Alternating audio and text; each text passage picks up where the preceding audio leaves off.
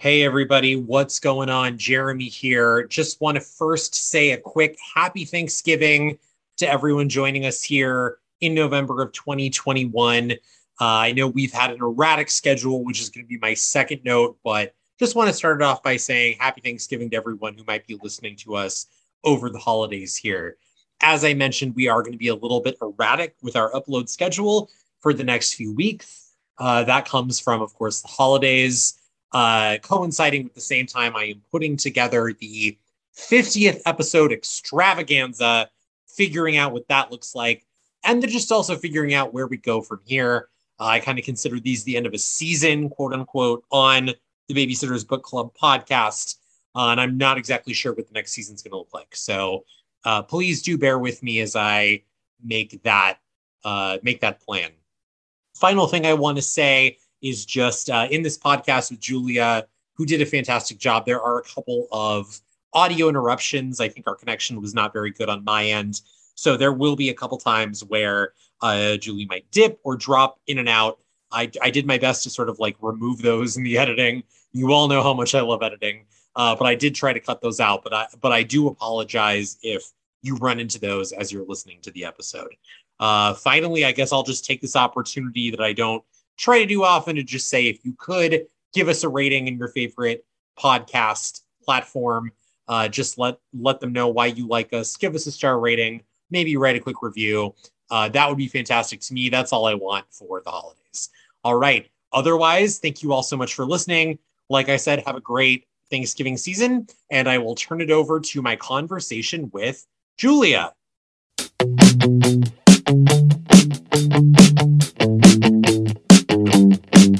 Here we go again with another episode of the Babysitters Book Club, and this time it's book 43, Stacy's Mortality. And I am very excited to be joined here today by Babysitters Book Club All Star, Julia Chrysler. Hi, Julia, it's me. Hi, it's great Hi. to see you again. Yes, you know, only good friends can say to each other, Hi, it's me, and they'll know who it is. yes, exactly. we'll call each other up and make our plans. like Claudia and Stacy. That's exactly right. Do you mind if I call you Boonsy for the rest of the podcast? I I have trouble even pronouncing that word. I I don't know how someone says that naturally. Boonsy. Yeah, Boonsy? there's a, there's a lot of um like uh consonants going on there. Yeah. Bootsy, like it's, right in the middle. Way too much. My boyfriend has a dog named Bootsy. I think that's a little bit e- easier, but Boonsy is just too much for me. Sure, drop the N, keep the T. Yeah, uh, yeah I don't know where Mr. McGill got Boonsy from for Stacy McGill. I was expecting an explanation. They never gave any. I wonder if that came up in another book and I'm just being a bad podcaster not remembering. That could be. It's it seems very... like she's of tension for her. Mm-hmm. It, it's very possible. I'm I'm not exactly sure. Uh, Julia, we're we're coming up on Thanksgiving here. We might actually this might be the quickest turnaround. I might just go ahead and release this on Thanksgiving. Uh, what are you planning to do for this week? Do you have anything fun going on? Yeah, absolutely. Going to be going and visiting some family on Thursday and then some more family on Saturday. And um, Unfortunately, if you do release it early, my family will probably be listening to it during dinner and making fun of me. Fortunately, so fortunately, wonderful. yeah. well, they're going to have to do the full Julia Chrysler journey, where they listen to your first episode, they listen mm. to the 25th episode spectacular, and then they listen to this. It's a three part affair. Okay, all right. I think yeah. I think we can make dinner go a full three parts. We can have the appetizer, then the main course, then of course the desserts. Yeah, Julie, do you like Thanksgiving? I know, like, let's set aside all the political and social issues. Uh, just the act of getting together with family at the end of November. Is that a thing that you're into? Yeah, Thanksgiving is my favorite holiday, actually. It's a really? holiday based around food, and that really excites me. Yeah. Um, I, I love cooking. I love baking. I have a, a, group Google Doc with my mom and my brother on it. And so we've all been making our menu and kind of planning out who's Ooh. So that's on my list tonight, right after this podcast. I got to call my mom, finalize the shopping list, and then I'm going to be cooking for three days straight. Well, uh, I was going to say like what's on the menu, but now that I know that you're you're so intensely involved, uh, walk me through things. What's going on? Oh my gosh. Well, we, we got all the munchies to begin with, you know, the cheese platters, the nuts, the like all of the pickled things, the pickled yeah. eggs and the pickled vegetables and the onions and all those and the cold cuts. Yeah. Um, and then for the main meals, you know, we've got green bean casserole, mashed potatoes, gravy, stuffing. Um, I make glazed carrots, which are super yummy. I love it. Uh, yeah, there's there's so much. And then the desserts, it's an entire page just of dessert. Okay. Uh, well, if you can just send me the uh, address, the address offline, I, I, would love to swing by. Uh, that sounds wonderful. Yeah, that sounds really, really good. Yeah. How about you for Thanksgiving? Yeah, so we, uh, you, Jillian and I, another all star, uh, Jillian Tempesta and I, we alternate which parent we visit for each Thanksgiving. Um, so this is the Tempesta family Thanksgiving. Um, I have made some pear liqueur. I've been steeping some pears and spices in very cheap vodka for a couple months now. Um, and this is where it's sort of months.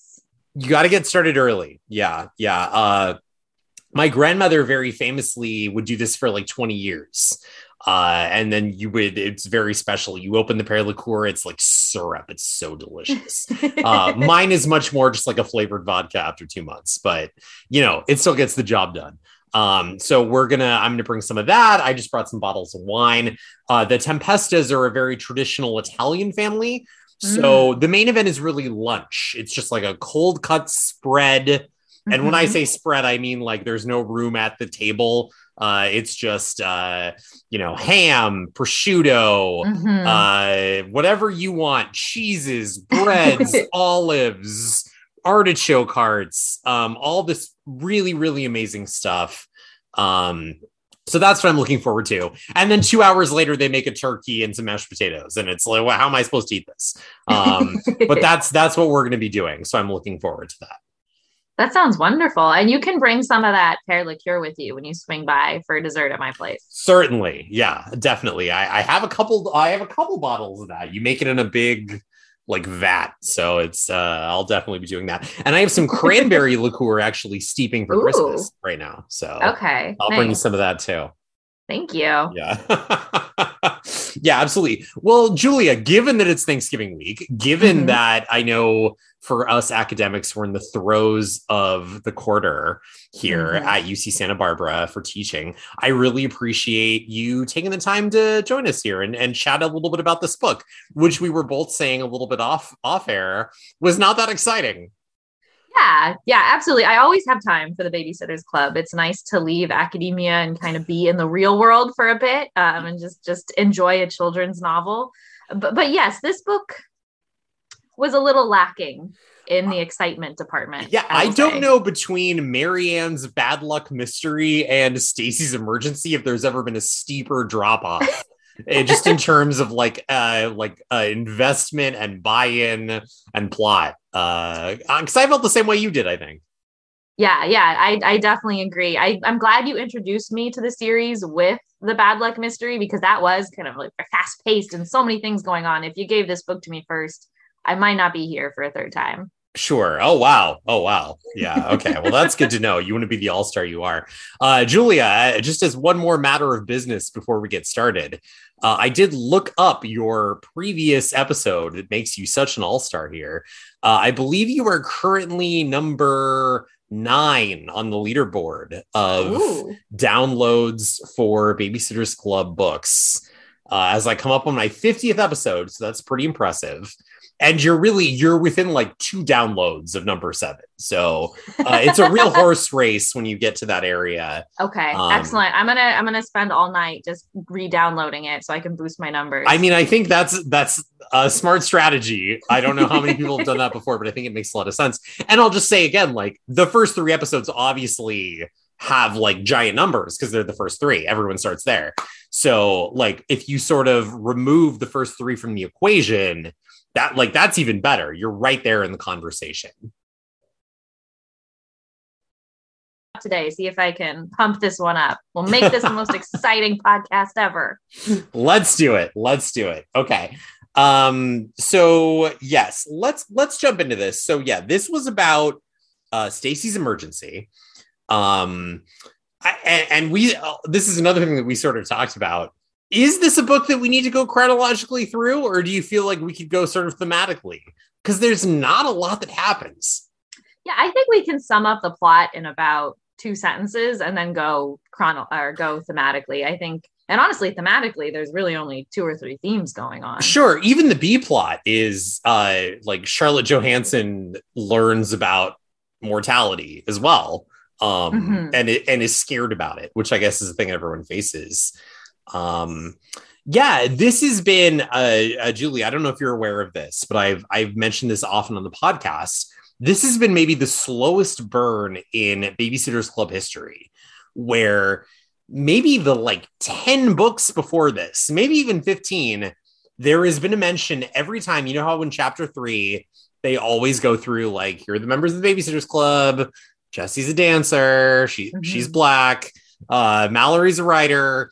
Uh, Claudia's almond shaped eyes. We go through that every single time. Yes. And what they've been saying for like the last 10 books, uh, Stacy has diabetes.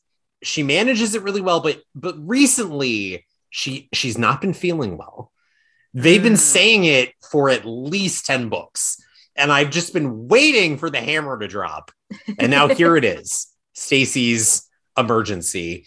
I guess maybe I could yeah, let's start with your general thoughts. What did you think overall about Stacy's emergency? What's going on with Stacy? This sort of like diabetic I don't even know what you call it. Flashpoint that puts her in the hospital here this book is trying to do a lot. Um, I think I might be frozen. Yeah, I think I lost you there. Okay. Uh, luckily for us, am I've I learned, back? No, I've learned how to edit. Luckily for us, so oh, uh, wonderful. Okay, great. I can take that part out. Hold on. Yeah, I I did lose you for a second there. Sure. Um, let me let me let me make a note in my little notebook to cut this part out. Uh, uh, do you mind? I didn't hear a single thing you said after I started stopped talking. Okay. Yeah, um, I will say it again. I think okay. so me give enough space you can chop it. Yeah, put the space in. So I think my question was like, what did you think in general, right? Yeah. Uh, so yeah, whenever you're ready.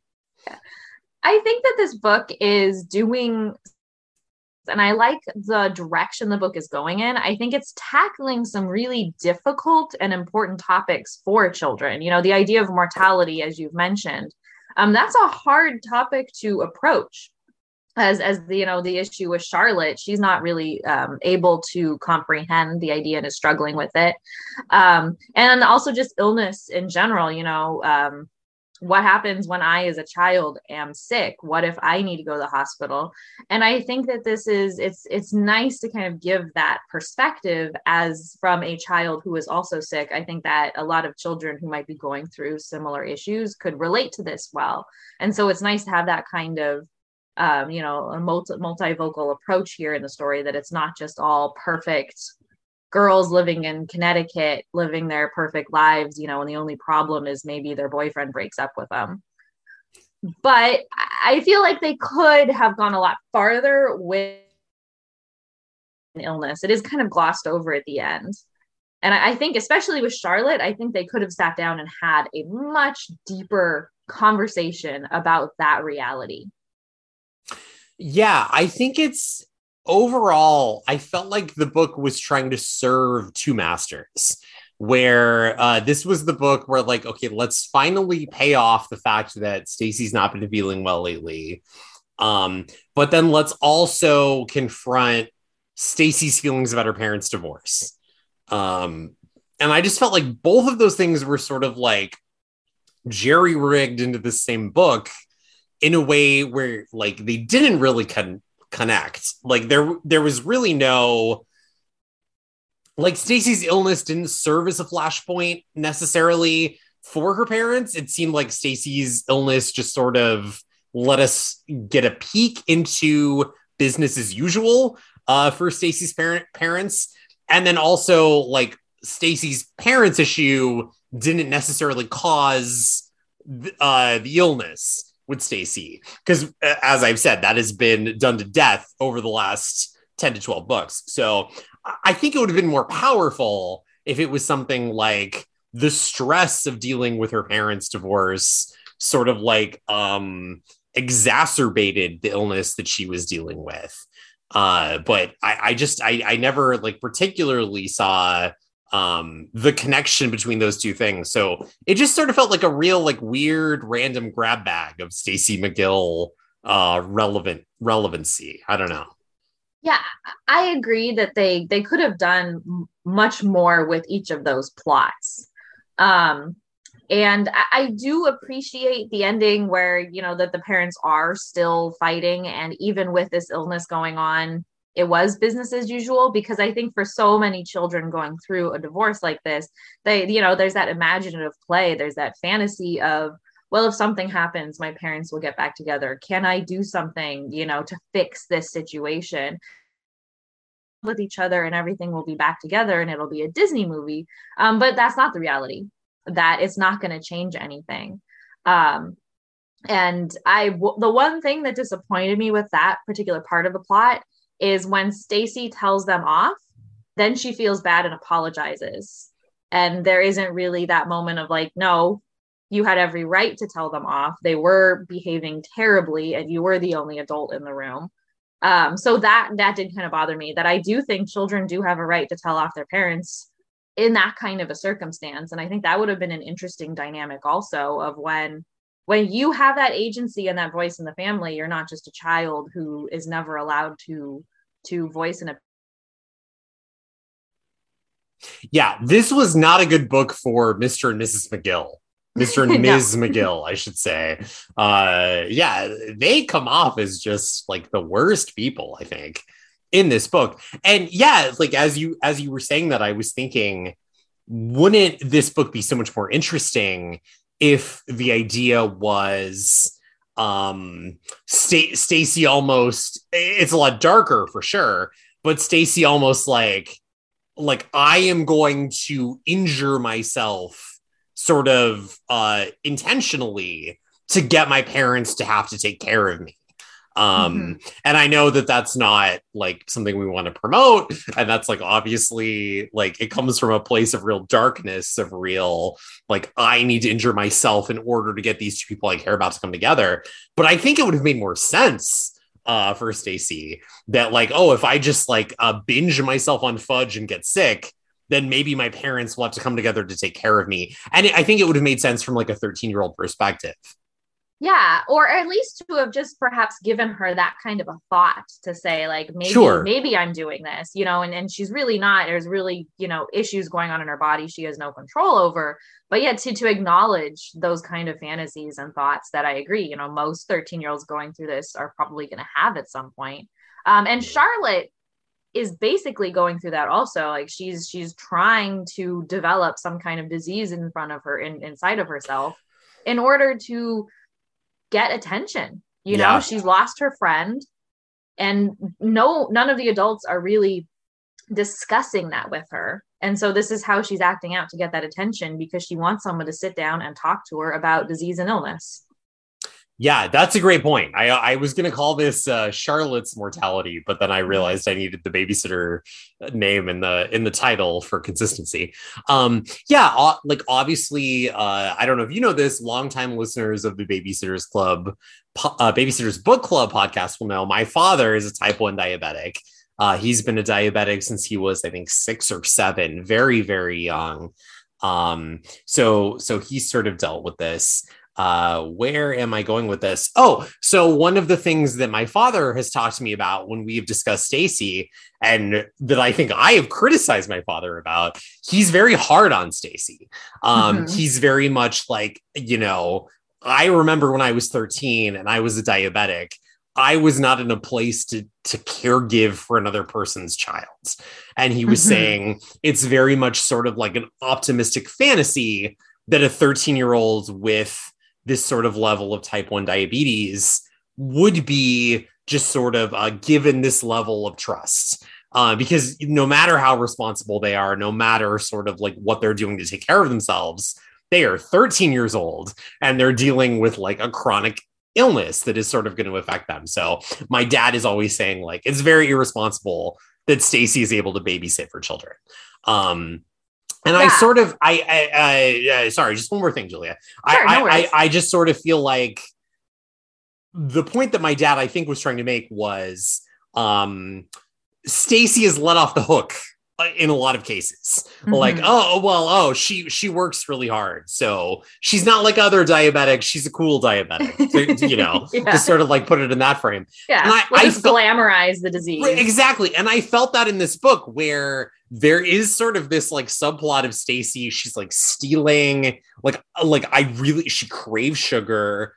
You know i don't know what that's like but from from that sort of illness she craves sugar and chocolate she is picking up all these things.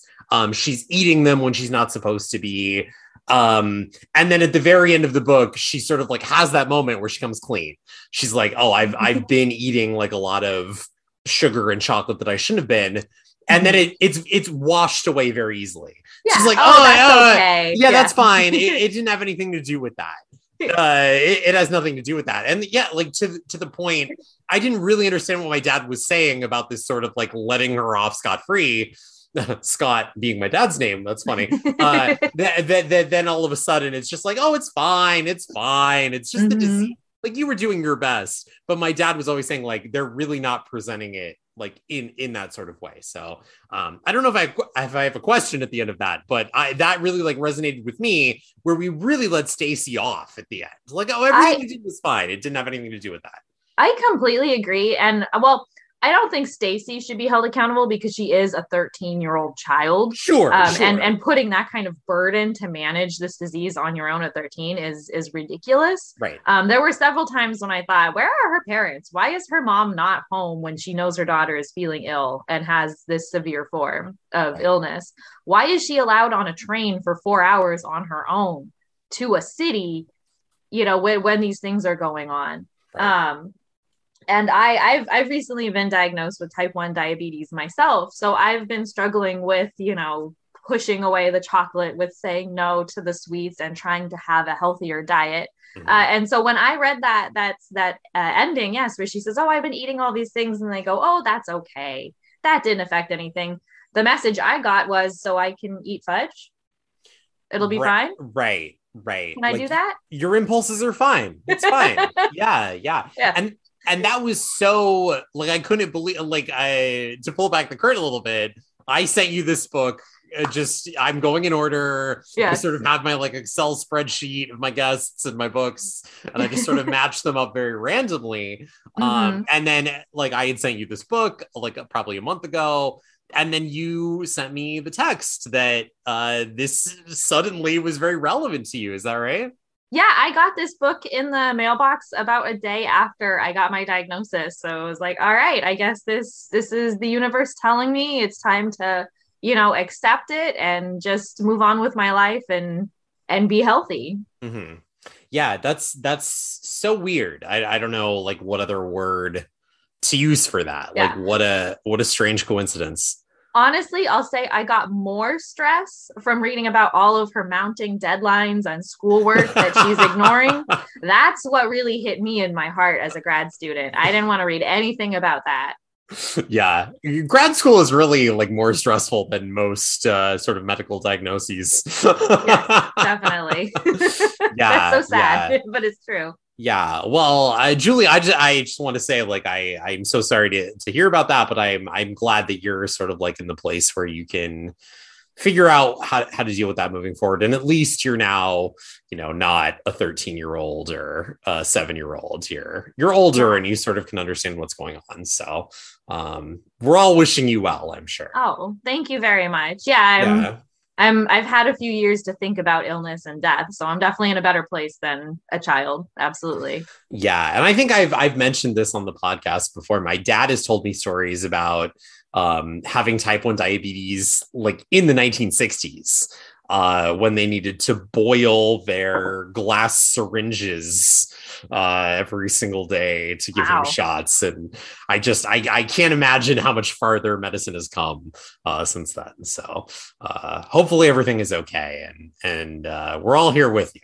Yeah, well, and that's the exciting part just to think how far things have come since then, you know, mm-hmm. thinking what's going to happen in the next 30 years. So exactly. I'm, I'm excited for that. Whatever annoying things I'm going to have to do in the present, I know in the future it's going to get better and better. Exactly. Yeah. Yeah. That's a great attitude. Cool. Um, Yeah. So I mean, I yeah, I don't I don't know if we need to go sort of like point by point. Uh, one of the things uh, here we go that I thought was interesting about this diagnosis. Um, Stacy is told that she is either a severe or brittle diabetic. Is that something that you had heard, or is that uh, we don't probably say that anymore, right? I've never heard of that before. Um, I'm I'm still new to the disease. I'm still learning about it. Mhm. Um, but I, I have no idea what that means. Yeah, I think it just means like uh like maybe I, I like I, I was trying to think like what adjective we might use in 2021 um besides severe or brittle. And I was thinking maybe just like advanced sort of like severe. I just I just felt like or uh, severe is one that they said. So I think severe kind of makes sense but like brittle seems like really really rough to me. You you cut out for me. yeah i was just saying that brittle seems like a really severe word uh, to use medically and i was trying to think of like what other word we might use here in 2021 Sure. I did just Google it quickly, and it it is apparently a thing. oh still still today Well, I mean, according to whatever comes up on Google, yeah it's just hard to control diabetes. of course Yeah, I feel like that's. I don't know. Perhaps they do diagnose it that way. I'm not sure. and I had like again my entire life, my father has had diabetes, and I, I had never heard of that term. So that's whenever that comes up, I sort of feel uh well, you know, maybe maybe not fairly, but I sort of feel like, oh, I've never heard that term, so it can't be real, but uh maybe that is like a real term. I'm not sure. Yeah. Uh Julie, have you ever read The Dancing Cats of Apple Sap? I have not, but I want to now because that sounds amazing. Also, the Dachshunds of Mama Island. Yes, please. There were like three or four different like book titles uh across Stacy's emergency Yeah. that I wrote down. Yeah, the da- the Dashins one. There was one more too at the end that I didn't write down. Um yeah, Charlotte really gets all the good books. hmm We Yeah. read um based on the Babysitters Club, we bought uh Cricket in Times Square, the children's book.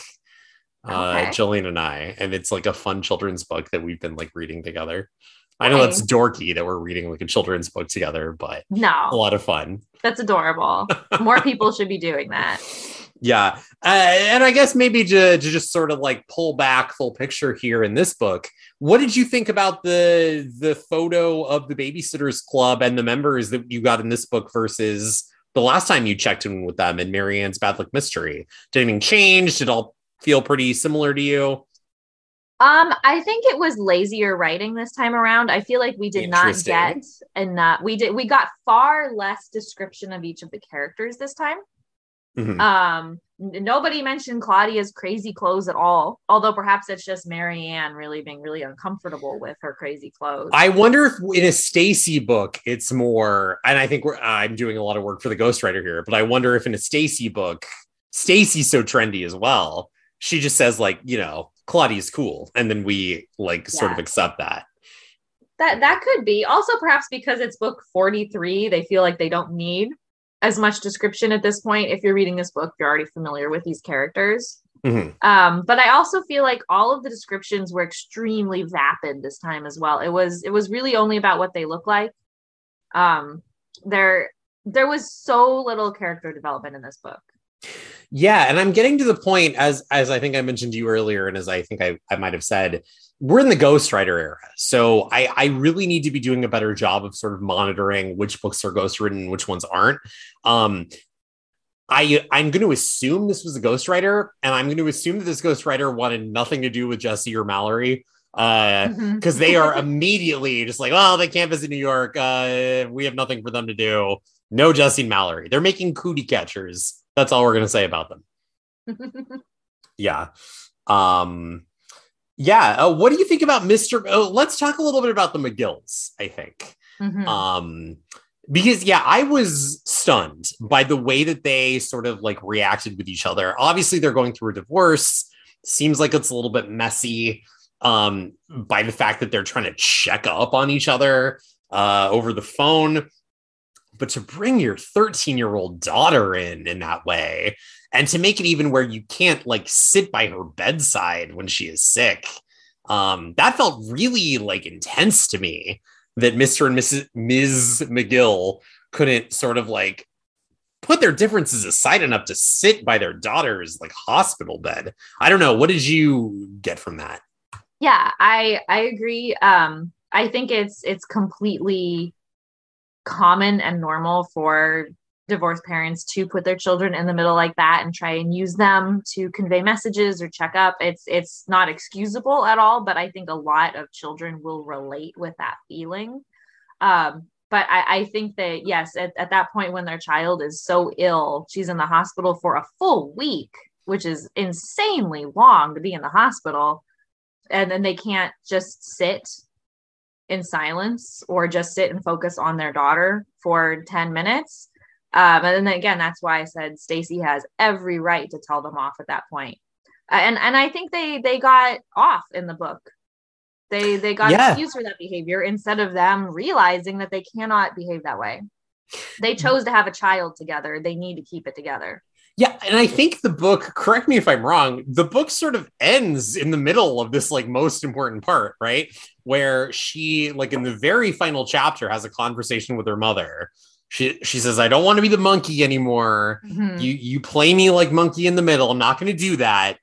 And then she's like all right time to go call my dad. Like uh closing credits Yes. Uh, like, oh, yes. sh- shouldn't this have been like more important to the book than it was? yes, that should have been the middle of the book where finally there's a plot point. Yeah. There's there's a yeah, there's a conflict. Now there's a resolution. Now things can happen. Uh yeah, I agree. That should have been a highlight of her taking that agency in her life. Yeah, and there's also like that moment where they're in the like Stacy Stacy this this poor 13-year-old girl uh who's in the hospital is like begging them like please can can you just visit me at the same time? Like can we watch TV together? That's all she wants.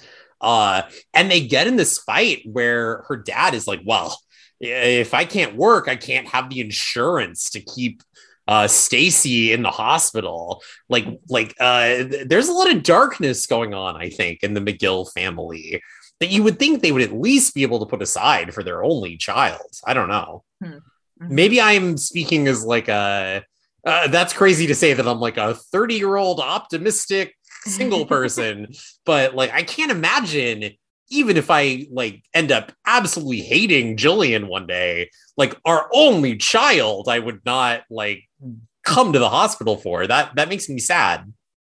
Yeah, absolutely. That that their petty differences and feelings are more important to them than their daughter's health. Yeah. Uh, that bummed me out. That bummed me out a lot. This yes. was like a bummer of a book. It really was, in and it's not really a positive resolution. I mean, she's she's still sick, which is the reality, you know. And they do kind of mention that she did. she's never going to be all well, right? Um, but yeah, and her parents are still future for Stacy. She's definitely moving out at eighteen. Yeah, I mean, I don't blame her. I don't. I don't blame her one bit. Um, yeah, she's. Uh, uh, do you want to talk a little bit about Charlotte Johanssen? I know we already touched on her. a sure. bit. So yeah, Char Charjo, yeah. uh, our favorite, she is uh, being babysat by Stacy in the first chapter, which I feel like is rare that they're in a babysitting job in the first chapter. Mm-hmm. Um, and uh, uh, over the course of the book, uh, Charlotte is going to sort of like learn about um, Stacy's illness, uh, not before getting really good at memory. Have you ever played Memory, Julia? Uh, yes. I yeah. enjoy it very much. You're good at it? I enjoy it. I don't know if I'm good at it. We've watched a lot of classic concentration on uh, the game show network recently, uh, where they sort of play memory. It's it's a weird show. I think Alex Trebek hosts it, a very young Alex Trebek. Oh, it's weird. All right, I'll have to check that out. It's a strange show. They like uncover the pieces and they're all like prizes. It's like a diamond necklace, a dinette set, and then you win that. It's it's a it's a very strange show. Um, yes, but she Charlotte is going to learn about what's going on with Stacy. Stacy being in the hospital. She's going to feel very um, strange about this, which I think is fair for like uh, I think nine. She's eight or nine, um, dealing with this, and she's going to decide. Uh, basically, she's going to turn into a hypochondriac, as her as her parents uh, say, and she's going to decide she has all these illnesses as well. She's in bed every night at seven thirty, which sounds wonderful. Mm-hmm. Um, and and then the rest of the babysitters are going to have to deal with that. Yeah, very dismissive by her parents, by the way. Oh, she's just, you know, in severe mental and emotional turmoil over her friend's potential death. Yeah. So we're just going to go out and enjoy ourselves on a date, have the babysitter come in and deal with the trauma that's frozen again. Yeah, I, I lost you for a second there. Uh, okay. I don't know how much we got. Say that maybe one more time, real quick. Oh gosh, I have to remember what I said. What was the question?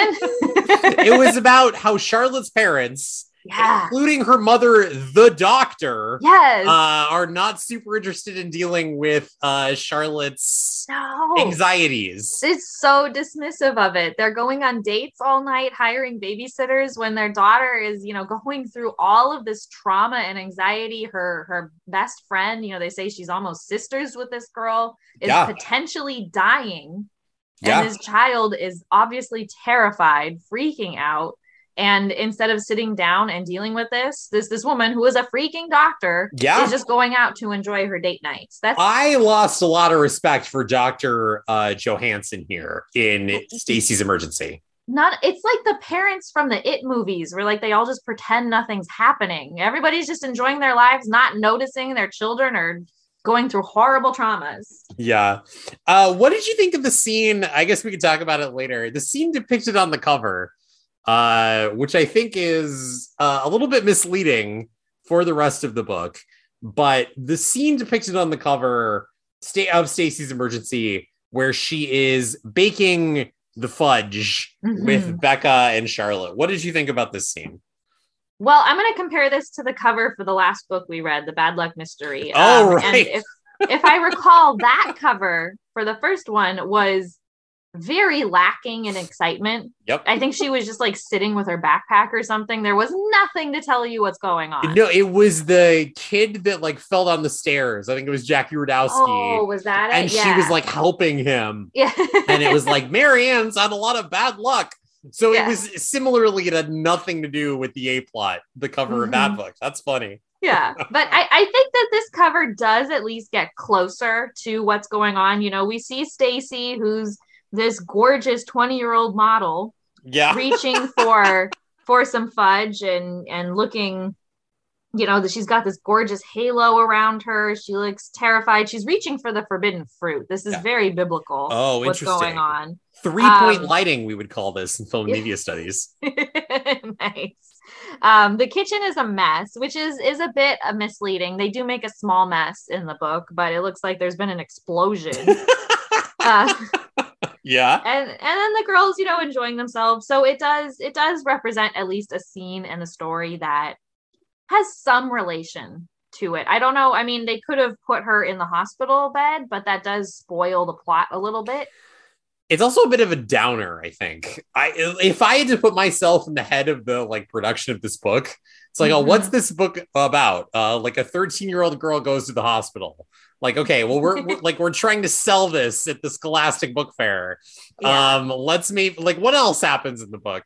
And I feel like maybe the fifth or sixth thing they came up with was like, uh, she makes fudge. like, uh, oh, like perfect. Print moving on. Uh, and you know what? It works because i saw this cover and i was like oh that looks awesome. I love fudge. I love baking. This yeah they got so you. fun. they got and then you. I, the first page is diabetes and i go well fuck. All right. They make it seem like her emergency is going to be like oh these little kids like uh they made the kitchen messy. Yeah uh, we ran out of sugar gotta go to the store. Yeah the babysitters club here is really trading on their like brand as being about babysitting in a way that mm-hmm. is bordering now on deceitful i think. Yes very uh, little babysitting happens in this story. practically none. yeah it's getting rough. Julie, I have I'm finding myself also reaching sort of an existential crisis here.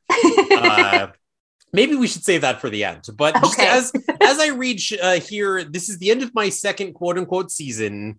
Uh, Congratulations. Oh, thank you so much. But we're moving into the 50th episode extravaganza. Ooh. And I just I I feel like I feel like we're sort of out of the like the big the big books, you know? Like I feel like Mhm. we're moving into all these like little weird niches and I just I wonder where I'm going to go from here. Mhm, mhm. Yeah. I don't know. We'll talk about it later at the end, I guess. Need to start Nancy Drews. Well, uh, the thing that then keeps me up at night is that I don't even think I'm like a third of the way through the original series of Babysitters Club. Sure. We are about to start the mysteries, which is maybe the one thing keeping me going. Yes, we Yeah. definitely need more mysteries in our life. That's what I was hoping was going to happen in the hospital. Is Stacy would be getting up to some crazy business. You know, maybe she would solve some mystery. Maybe she would see some spooky person and have to figure it out. Maybe she would talk to other kids in the hospital and get into something. And she sits in a bed for a week.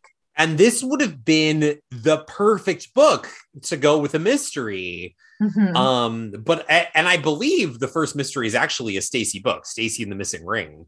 Um, yeah, I I don't know. I just wonder, like, this book felt to me just like so like slipshod is that the word uh they just they just threw everything together it's like well Yes. we, i guess we've been sort of like teasing uh stacy's diabetes for a while I guess I guess we need to do that. And I just wonder, I wonder if I'm over the hump of the great Babysitters Club books. And I wonder if for the next 80 of these things, just two years of my life, uh, if it's all downhill from here. So I don't know. I'm- I'm sure there are a few gems still ahead. I don't know. All right. I guess we'll, we'll talk about it at the end. Yeah, I did. Um, I did write as a note as I was I was reading it though that the editor called. I think this is one of those books that someone had a deadline they weren't meeting Yeah. and they needed to just get something out and to their editor. I, I I can't help but feel that we've reached that point.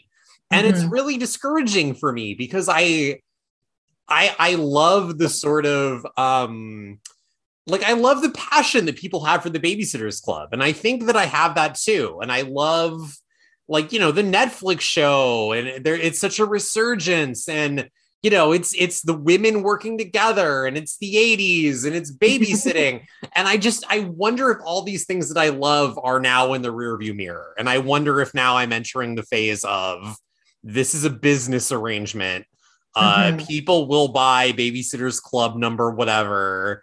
Uh i wonder if the mystery series is sort of like the uh what do you call that the the the dying gasps of a franchise like well what if they had mysteries i guess we'll throw those in Mhm. so I don't know. I, I'm getting a little discouraged. I have to be honest. I don't want to depress the listener, but I feel like I feel like that's where I'm at right now. I have been curious about the Little Sisters books.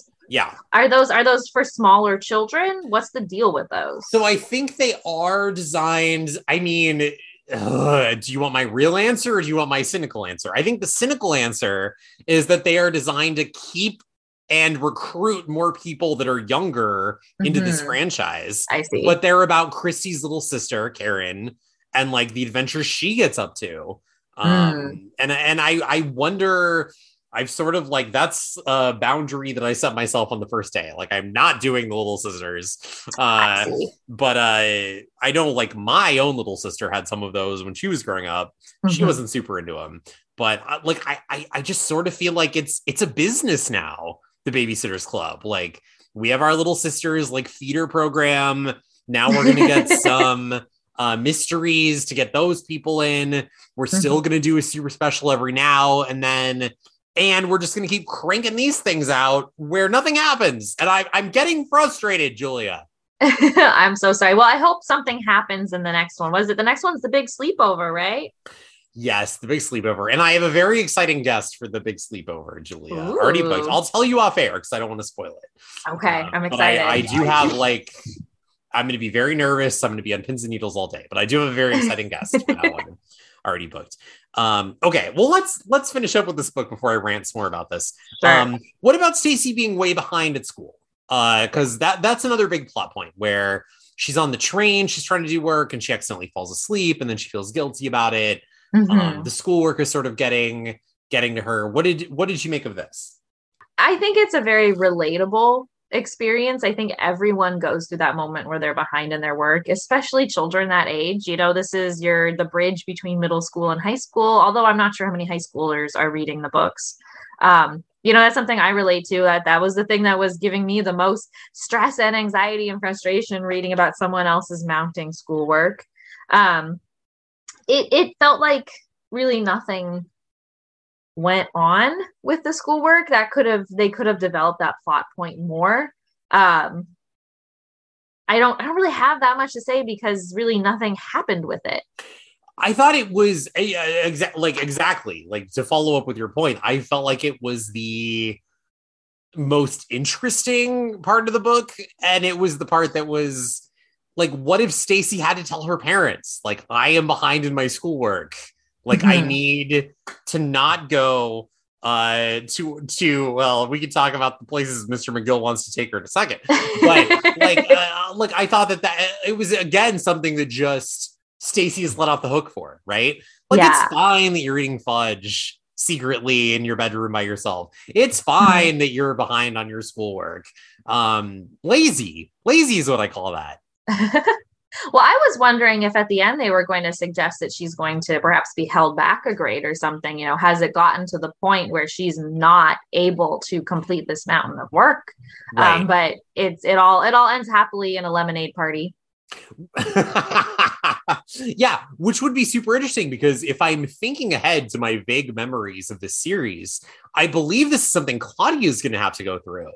Um, mm-hmm. Um, we're just, you know, not because of extenuating circumstances, but because Claudia is a little bit um, behind the rest of her class. Mm-hmm. They sort of like offer Claudia will stay behind a grade. And I think t- like that would be super interesting if Stacy was like right there with her for these sort of health reasons. Yeah.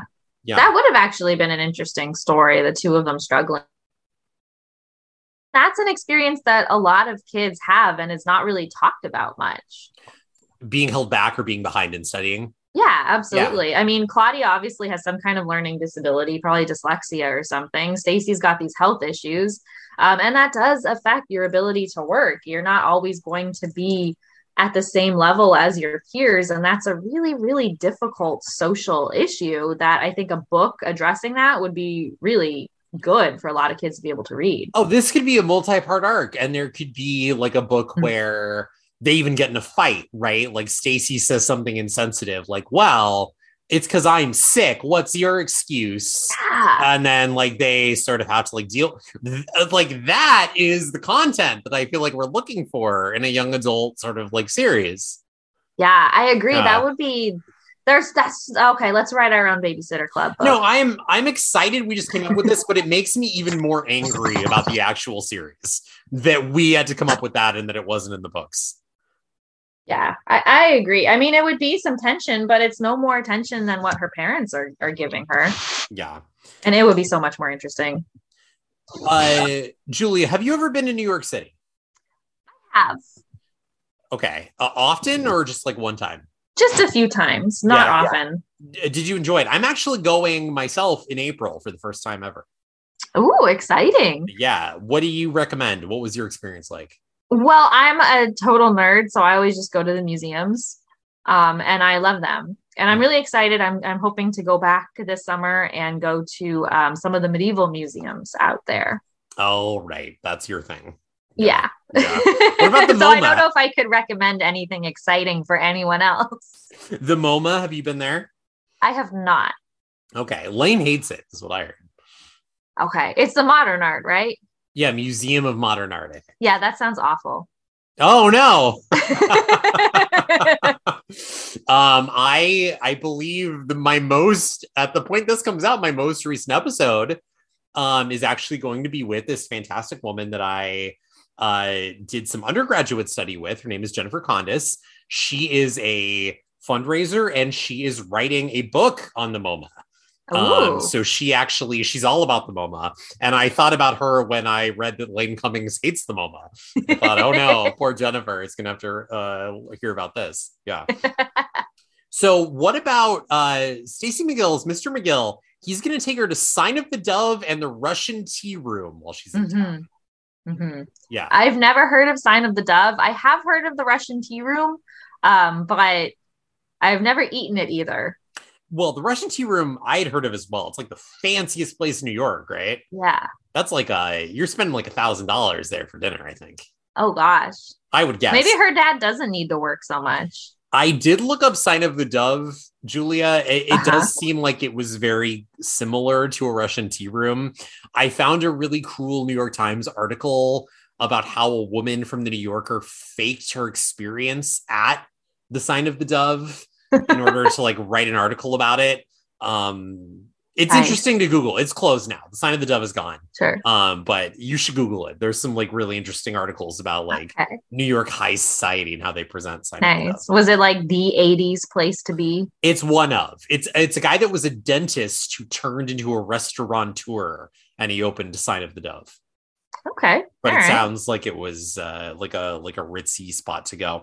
I really liked how much of a fool Mary Anne made of herself in this scene when they were talking about those. Julie, she I, wants them to to steal celebrities' food. yes, I hate Mary Anne, Julia. I've I've it's it's in it's in concrete now. I was trying to be Mhm. like cool about it, but I hate Mary Anne. yeah. Is is it just because she's so much more youthful than the others and hasn't hasn't think- really matured to the I same level, I or think- is she just a weirdo? I think youthful is a very polite term to use for Mary Anne. She is a rube. Uh, she's a, Rube. she is a thief. Uh, she wants them to steal table scraps from celebrities' plates, yes. bring her back. Yes. You, you tell me something good about Mary Anne, and then I'll and then I'll tell you. Uh, then I'll tell you if I like her. There's nothing good about Mary Anne. I'm over. it. I'm over. it. Yeah. Um. But then, yeah, and then there's just like a lot of talk. Uh, also in this chapter, I, I know we're not going chronologically necessarily, but um, another thing throughout the book is a lot of talk from um, Stacy about the thirst, uh, needing to Yes. drink water as as being a thing with diabetes. Was that something that you experienced recently when you sort of like went through that process? So I am a medical anomaly and I had absolutely zero symptoms. I was just in the doctor for a regular checkup and they just, you know, checked my blood and found out that I was severely diabetic and needed to be on medication immediately because Mhm. like I was in I was in danger zones. Um Wow. and yeah, the doctors don't know why. I felt totally fine otherwise. Um so I have not experienced those, but I have been learning more about what some of those signs and symptoms are so that I can be aware of my body. Um, and I know that I need to be drinking more water uh, as one issue because dehydration is a concern with with diabetes. But I, I can't speak much to the symptoms so- for whatever reason. I see. Yeah, and is that uh, and you know, cut me off if I'm getting too personal. Is that like a, an insulin uh, regimen that you're on, or is there blood Sure. sugar checking like like Stacy, or is it something different? So I will need to do blood sugar checking. I will likely need to do insulin because it is the um it is the the antibody form. So it's it's an autoimmune issue where your body just creates antibodies that attack your pancreas and it and it basically just can't do its job. Um, I also have Hashimoto's, which, which is an antibody um, or an autoimmune disorder where your body creates antibodies against your thyroid. And so likely the two are connected, and my body just loves eating its own organs. Oh. Um, so I'm awaiting to see the specialist to find out exactly what I need of what. Right now, I'm just taking metformin, which is just a pill twice a day. Okay. Um, but likely, I will need the insulin because I think all type one diabetics, if I'm if I'm correct, if I'm not mistaken, I think that's the difference between type one and type two is you need insulin with type one. Right. I'm just, and again, I'm just my only experience with this is my dad, who has been, you know, regular insulin sort of injections uh, Mhm. every day for his life. So, uh, yeah, that's that's that's where I'm coming from on that. Yeah. Sure. Yeah. Yeah. Well, I'll I'll let you know when I see my specialist. It's of course holidays now, so it takes extra long to see someone. The worst time of the year to have to do anything with another Yes. human being. Yeah. yes. Yeah. Yeah. Definitely keep us posted, Julia. We want to make sure everything's going good there. Um, what about uh Stacy's experience in the hospital? And this is maybe where um, I might be able to say a little bit more because I I was in the hospital myself for more than I would have liked uh, back uh, like a few years ago in 2017. Um, but Stacy's going to talk a lot about her experience in the hospital. Um, she says they're very impersonal places. Mm-hmm. Um, have you have, do you have any experience being in the hospital, Julia? Again, I know these are all downer questions, but uh, it's, it's okay if you book. want to say no. Yeah, yeah. That's um, I'm very fortunate that I've not had to have any overnight stays in the hospital. Um, I have relatives who have, so I've gone and visited for extended periods of time, but I myself have not, fortunately, because they are terrible places to be. Yeah. So I can't remember if I've told this story in full on the podcast before, but yeah, in in like 2017, there was a period um early in the year i guess like march or april where i was in the hospital for like three weeks. Um wow. but they weren't consecutive. It was like i was there for a week. Mm-hmm. they let me go. Like two weeks later i had to go back for about a week again they let me go and then it was like another two weeks so it was like over like three months or two months or whatever i was in the hospital for three weeks and it was a terrible experience um and I do feel like I, I've learned a lot about that. Uh, I feel like the next time I need to go to a hospital, I know a lot more about sort of ha- how to handle that. Because um, mm-hmm. I feel like, you know, if you've never been in the hospital before, it's just sort of like, yeah, I'll do whatever you say. Like, let me just sort of like go along to get along in the hospital. But um, I kind of wish I'd stood up for myself a little bit more being in yes. the hospital. Yes, people need advocates for them when they're in the hospital because it's so difficult to to stand up to doctors and nurses and all these people who are really just ignoring you and saying I know you better than you do. Here's what we're going to do for your health and and you do need someone that's going to help you advocate for yourself and to let them know, you know, what's going on, what your symptoms are. Um, they often won't pay attention or check what other medications you're on and then they make mix-ups and you have to question everything you have to ask what everything is going on and you do need that confidence to stand up and challenge doctors and it's really difficult to do yeah and i i mean i, I don't know if i i don't know if i said this that was all it was a lung issue that i was um sort of in the um in the hospital for back then in 2017, which is why I still cough a lot, which is weird now in the era of COVID. Uh, I, I, like whenever mm. anyone like looks at me funny, I have to be like, no, it's a chronic lung issue. Like I had it, I had it long before uh, the COVID. Um, but yeah, it, it um, it, it's really interesting. And then I actually, there were another few days that I had to spend in the hospital in like late 2019, again before COVID. Mm-hmm. Um, uh based on like pneumonia basically if i get any sort of like a lung issue um it's it's it's not good news for me um mm. hospitals are strange places and i feel like i learned a lot about that um w- the first time those three weeks i was describing early on i was in the santa barbara cottage health whatever it's like a state of the art hospital uh you know cutting edge everything is super like uh you know all about the patient experience and whatever and then the second time i was in my hometown of Placerville, which is mm-hmm. like a, a, 1970s hospital that hasn't been upgraded. And it was just really interesting for me to see the differences the positives and the negatives to both hospitals. So like the cutting edge hospital, the food was obviously better. The food was like being in a resort. It was like they give you the menu every morning and it's like you dial them on the phone and you're like, I want this for breakfast and this for lunch and this for dinner. Um, and it's super like the food is all really good, but uh and you know the the placerville hospital is like uh here's your you know your slop your frozen salisbury steak yeah like however the cutting edge hospital was like you have to keep all of these uh, sort of monitors on you at all times and you can't move them mm-hmm. ever. Uh, that'll ruin our metrics or whatever, which is the worst because then it's really hard to sleep. But then the Placerville Hospital, they're like, yeah, it's fine. You know, wear whatever you want. We don't have to hook you up at any time. Uh, so it was really interesting to just see the difference within like two years of the, of the two different hospitals. Um, so I know I'm sort of ranting about this, but hospitals suck overall. Um, and I just I, I'm glad that I have sort of more of the autonomy now and more of the confidence going forward. Mm-hmm. And it's it sucks to say like if I'm ever in the hospital again, uh, but if I'm ever in the hospital again, I feel like I am a lot more confident and just like okay, here's what I'm going to do and here's what I'm not going to do, and here's how I'm sort of going to handle that. Mm-hmm. Yeah. Yeah. Do you have any do you have any cubes of wisdom you can share with us? So I do feel like the first time I was in the hospital, I really let it be the like, I'm sick, take care of me, you know. And like of course I wasn't feeling well, but I, you know, I did the like, you know, uh, like wear your robe all day. Um, Mhm. don't push back when they make you wear like a heart monitor on your chest for no reason 24 hours a day. Um, and, and, like I sort of wish I had just been like get, like getting up and like sitting in a chair and like here's what I'm gonna do, which I was proud of Stacy for doing in this book, where she's like, every Mhm. day I'm gonna get up and I'm gonna wash my face and you know get dressed and do my schoolwork. I feel like they, if it's your first time in the hospital, you sort of, rev- it's easy for you to revert to that, like, I'm sick mode, right? Where you just kind of like cocoon and, and you don't really like want to do anything and you just take their, their advice. But um, I, I definitely think like if I was to go back, and I know it, like it, it sounds harsh to say like I would be harsher with the nurses and the doctors, but like I would be a little bit like I would be a little bit more like here's what I want to do.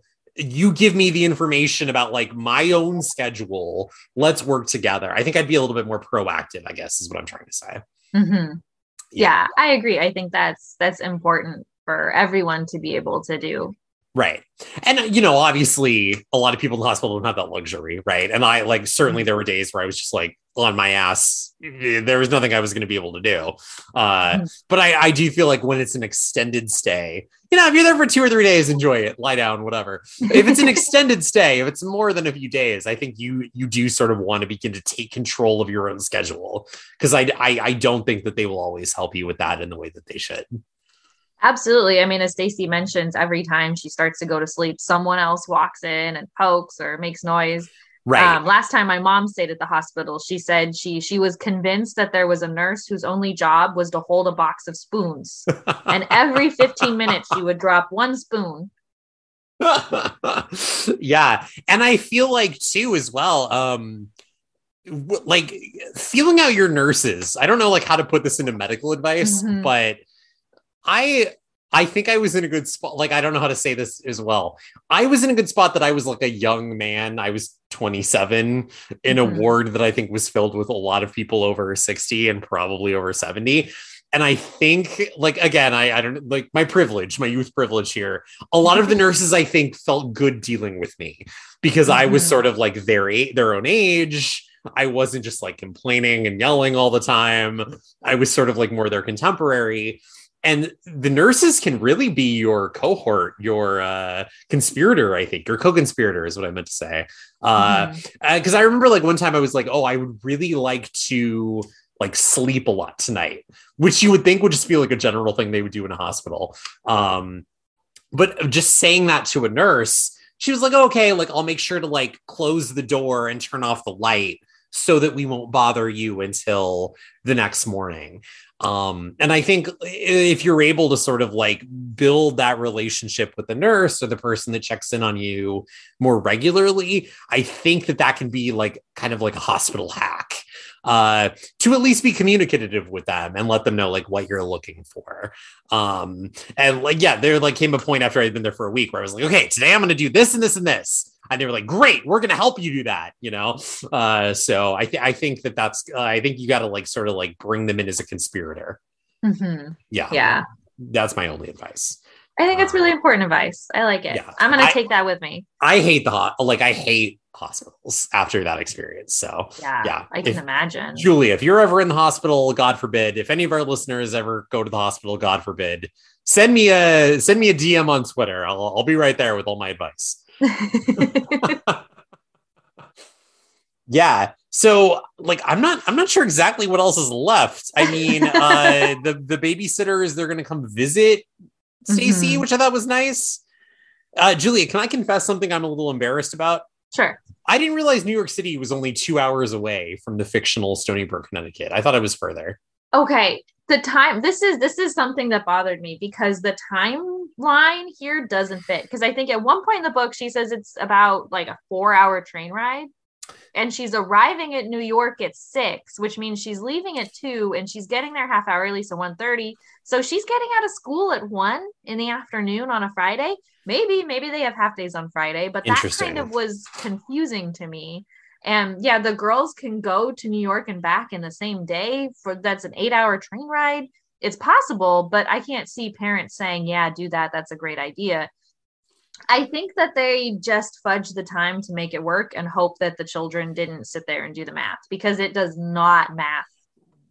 Yeah, I this is me being like a real California boy over here. You you're you've always been like a West Coast person, right? Is that true? Yes. yes. Okay. If I pull up Google Maps right now, mm-hmm. which I'm going to do, what do you think is the time to get from the furthest part of Connecticut to New York City? six hours. See, you okay? Is it that far? See, I don't know. I don't know. I don't know. I'm just guessing. Okay, hold on. I'm gonna pull up Connecticut on the. Google I know Maps. that people do live in Connecticut and work in New York, but I feel like it's a certain part of Connecticut. Can I tell you? Something? I don't know how big Connecticut is. I sound very uneducated right now. Let me tell you something else very embarrassing. I didn't know Connecticut was north of New York until like this year uh, reading the babysitters club all right so i'm looking at a map of connecticut uh, let me see. What about Thompson, Connecticut? That's like right up near the top right.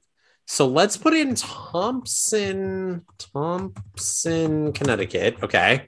You with me on this, Julia? Mm-hmm. Yeah, this is. Are we riv- doing by car or by rail? Oh well, let's see. This is this is riveting uh, podcasting. Thompson, Connecticut to New York, New York, New York. Okay, let's see. So by car, it's three hours.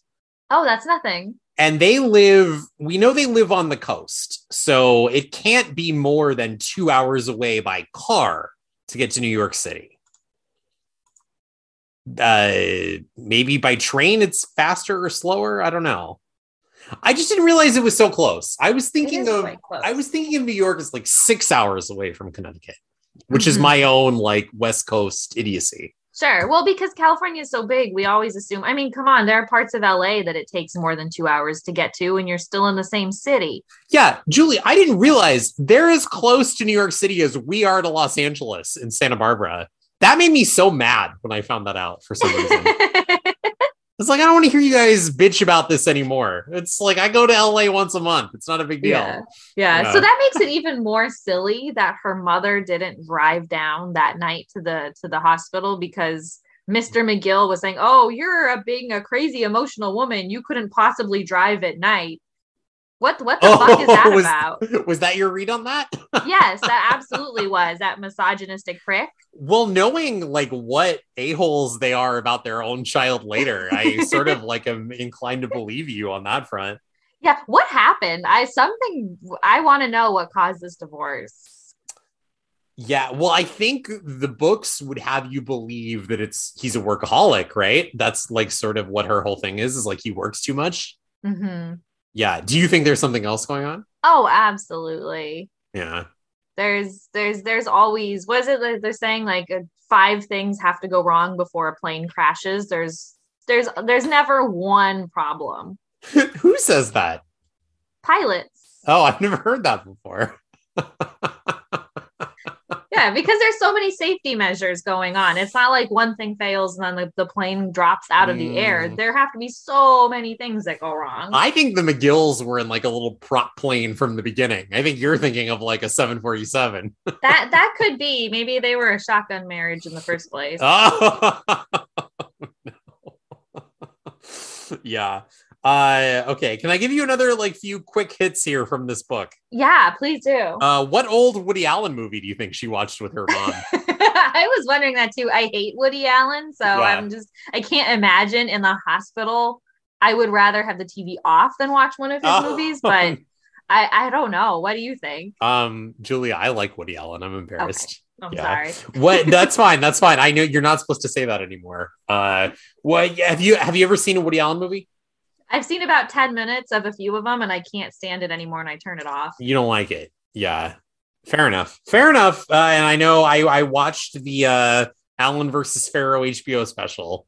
Uh, so I get okay. it. I get why people Don't you know, like. I have I it's not even about his personal life because I like lots of artists whose personal lives are awful and I can separate Yeah. them as a person from them as their work. well, that's I, I just I just don't get his humor. that's crazy to me because I'm used to defending him on the personal level, but like like promoting the the art itself. You're not like uh Annie Hall. You're not into. No. Oh, you should give Annie Hall a shot. Julia. Okay. Oh, I tried it once. I you know when it comes to movies, I I like I don't like to have to think a lot. I feel like I think too much in my profession. Fair. And so when I spend my time enjoying myself, I want to see explosions and fart jokes. okay. So Woody Allen might not be for you then. That's that's fair.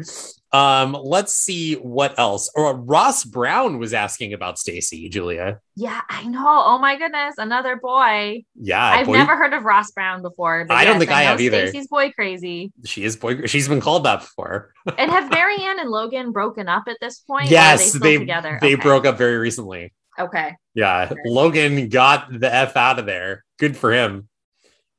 Yeah. Um. Uh, and and we all know how I feel about Mary Anne, so uh, I'm not I'm not I don't a problem with that.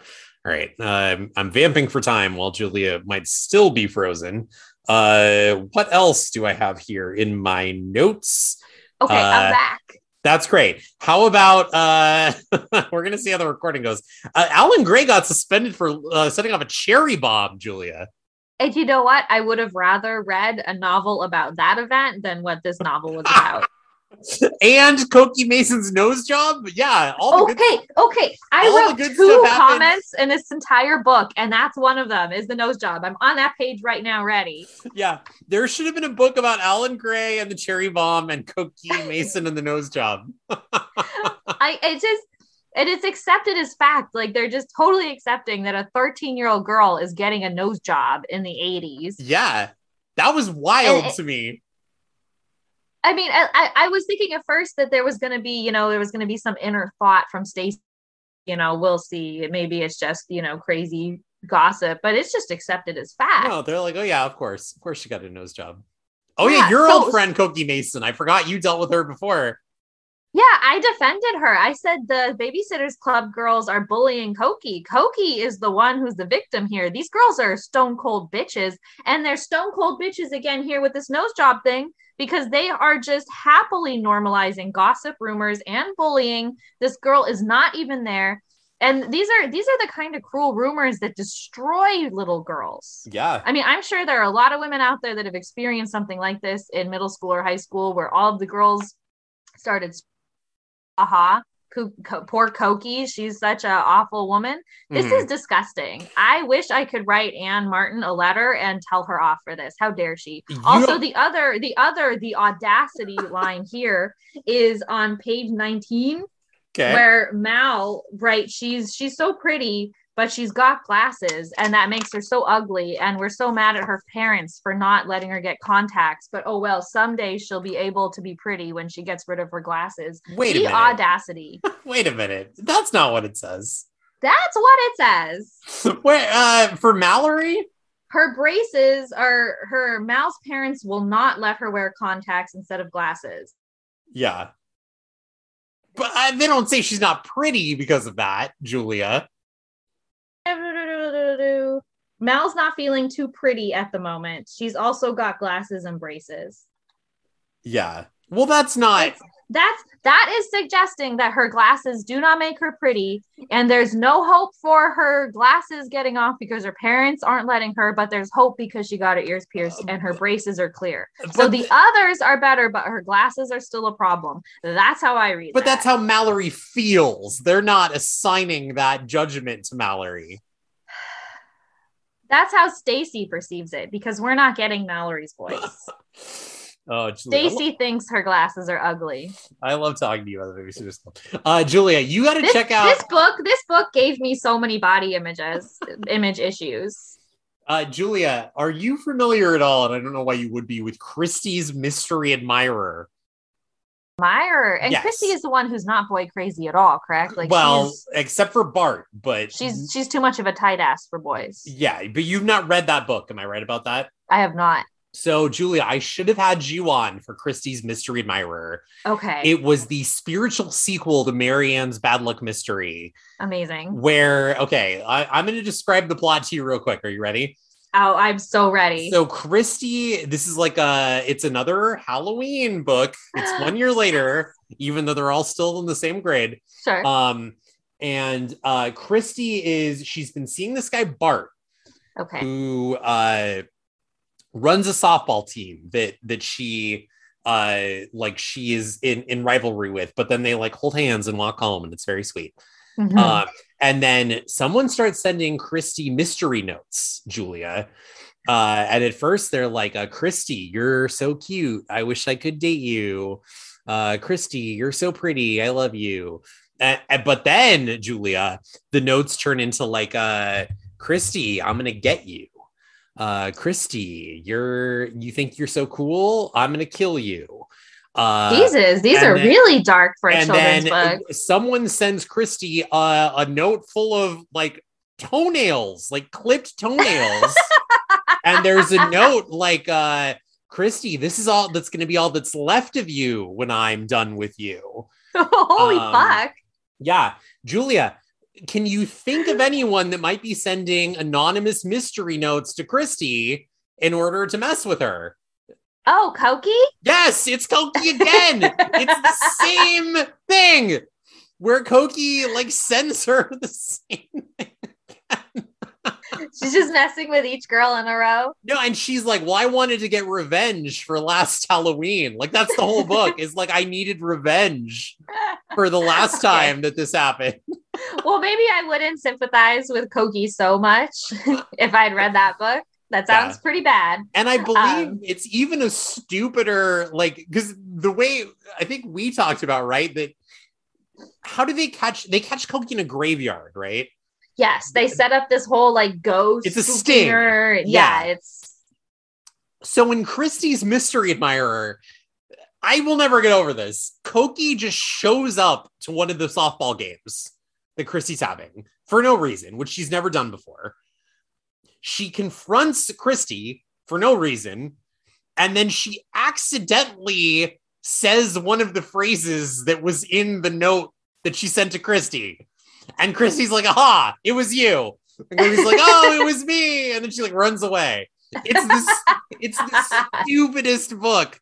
It's it's like uh Mary Anne's uh Mary Anne's Bad Luck Mystery, but so much dumber.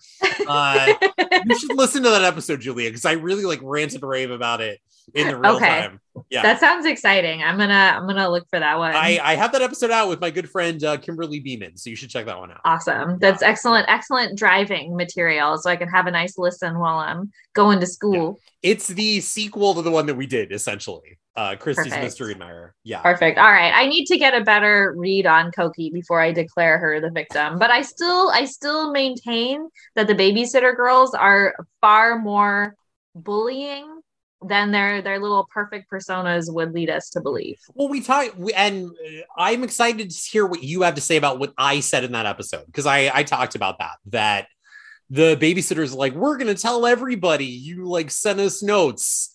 I'm like I think they're gonna side with Cokie because you guys are kind of like weird goody goodies that uh like Mhm. I I think they're gonna be on Cokie's side. Uh, but this is inter- this is an interesting theory that Cokie didn't actually get a nose job and they're just being mean.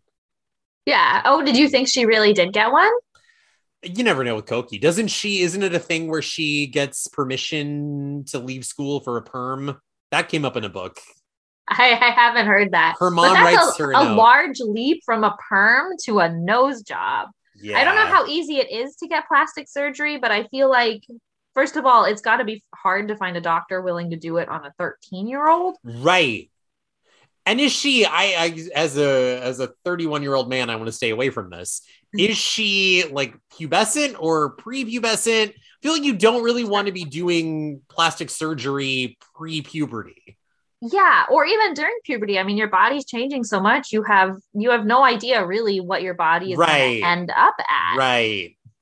No good. No good. Yeah, I agree, especially for elective. I mean, if it's something that's necessary, it's necessary. But Sure, a nose sure. job is most definitely elective, unless she broke her nose and it's it's reconstructive. Perhaps she had a serious medical issue happen and they're glossing over it. Yeah, like a Marcia Brady type thing. Yeah, Yeah. Uh, I only have one more note. I liked, uh, it, and it's just making fun of Mary Anne. Um, there was that final chapter where, like, I guess Charlotte's problem is dealt with uh, when she hears that Stacey's going to be fine. Is that the end? yeah. All of her trauma, all of her freaking out, all of her obvious mental anguish, all gone. Yeah. Everything's fine. We don't need to address. yeah, that's fine. And it's in that second to last chapter. Uh, there's two moments that I thought were funny. Actually, there's a couple moments. Oh, uh, there was a moment that I forgot about when they all call Stacey in the hospital, and Kristy's comment is that she hopes Stacey gets well soon because Dawn is not a very good treasurer. That made me laugh. Yeah. um, I like when Stacey narrating the phone rings when Mary Anne is babysitting for Charlotte. She says Mary Anne feels funny about entering any adult's room. That felt like shade to me. Uh, Mhm. like uh she feels funny about entering uh Dr. Johanssen's room. Actually, Sure. she feels funny about entering there's like parentheses, actually any adult's room. It's like, yeah, Mary Anne sucks. Uh, I mean, I, I feel that way too. I don't like entering someone's personal bedroom sure, because that's liked, their own space. I liked that Stacey like took the time in the parentheses, not to just be like she she didn't say like we babysitters try not to Mhm. enter. She was like, yeah, Mary Anne Yeah. is like too much of handle a baby to like know about know about that. Uh That's true. Maybe there's a deep, a deep, uh, deep dive analysis we can do in in terms of the naivety of Mary Anne right there. I'll do it whenever you want. I'll do three hours on why I hate Mary Anne. Uh, and then I, I don't think I don't think she's Stacey's favorite either. I, Stacey really does not like Mary Anne at all. she's no one's favorite. Um, Stacey is coming home, uh, and I like that Charlotte is like, "Let's have a surprise party," Yeah. and Mary Anne says no. She says, and I wrote this down: a small, quiet, regular party, maybe. that And I just happens to be a surprise. that's like the epitaph on Mary Anne: a small, quiet, regular party, maybe. I've never seen so many words in a row than were perfectly described Mary Anne. Small, quiet, regular, maybe. And and you you believe that Mary Anne is sort of the stand-in for Ann Martin, correct? I think that was the original intention, and I think it's really gone off the rails. I don't think anybody likes Mary Anne. I don't know. That's that's my whole thing. Uh, yeah, but uh, other than that, I think that that is Stacey's emergency. Uh, is there anything Sure. else that you wanted to add on this, Julie? I feel like at the end, this Yes. author, whoever they are, if it is a ghost author, I need to look that up. I'm doing a bad job on that. they um they I, I feel like there's some kind of deep dive analysis we can also do in terms of this drive home because it, Okay. it feels very transitionary you know she gets out of the wheelchair she's in the car they're driving home she falls asleep um it actually reminded me have you ever seen the movie silent hill I have not. Too scary. oh okay i mean it's based on the video game but basically they're Too they're kind of like they're out they're in a car accident and they they wake up and then they're suddenly in like this kind of like spooky place and everything's like ashy and then they go to this terrifying horrifying town Yeah. and then drive back home sorry spoiler alert uh, drive Silent back Hill. home and um yeah it, it you know the, video game came out what like 25 years ago well, she does uh, compare this to the Yellow Brick Road in the book. that's that's my issue. Yes, Yeah. in Silent Hill, they they come back home and it's like something has changed. They're like in an alternate dimension now, and they're the the father and husband like doesn't see them. You know, Mhm. are they dead? Are they in like something's? And I feel like that same kind of a feeling that she's crossing into this alternate dimension. She's going to Oz. She's on the Yellow Brick Road Hmm. um, you know, she's on Elm Street, you know, so you automatically think about nightmares and this issue. So there, there's there's this re and and is no longer that child, and you know, seeing her friends that that Hmm. she is tired, that she doesn't. She no longer wants to party with her friends the same way, and she does need to go to bed. And so that's that's what I felt was going on um, perhaps I'm giving the author too much credit compared to the rest of the book. Um, but I'm I'm going to try and leave it on that kind of a, a a thought that perhaps there's something else to it. That's interesting. Can I can I give you one other moment from a previous book, Julia? Sure. Uh, there is a moment. It's it's uh Stacey's. I think it's Stacey in the Stoneybrook mystery. Oh, it's it's called something like that. Stacey in the Mystery of Stoneybrook. I think. okay. Um, she is walking with Charlotte Johanssen, Stacey, and there's this old house that they think is haunted hmm and she sees the house burst into flames before her eyes and she freaks out as as one would do. Sure. and she turns to charlotte and charlotte is not reacted. And charlotte's like this is boring let's go home. And she like looks back and the house is not burst into flames at all. And stacey is like oh uh, i guess we should just go home. And like the whole rest of the book is sort of explaining all the other reasons why we thought the house was haunted is not it is not haunted.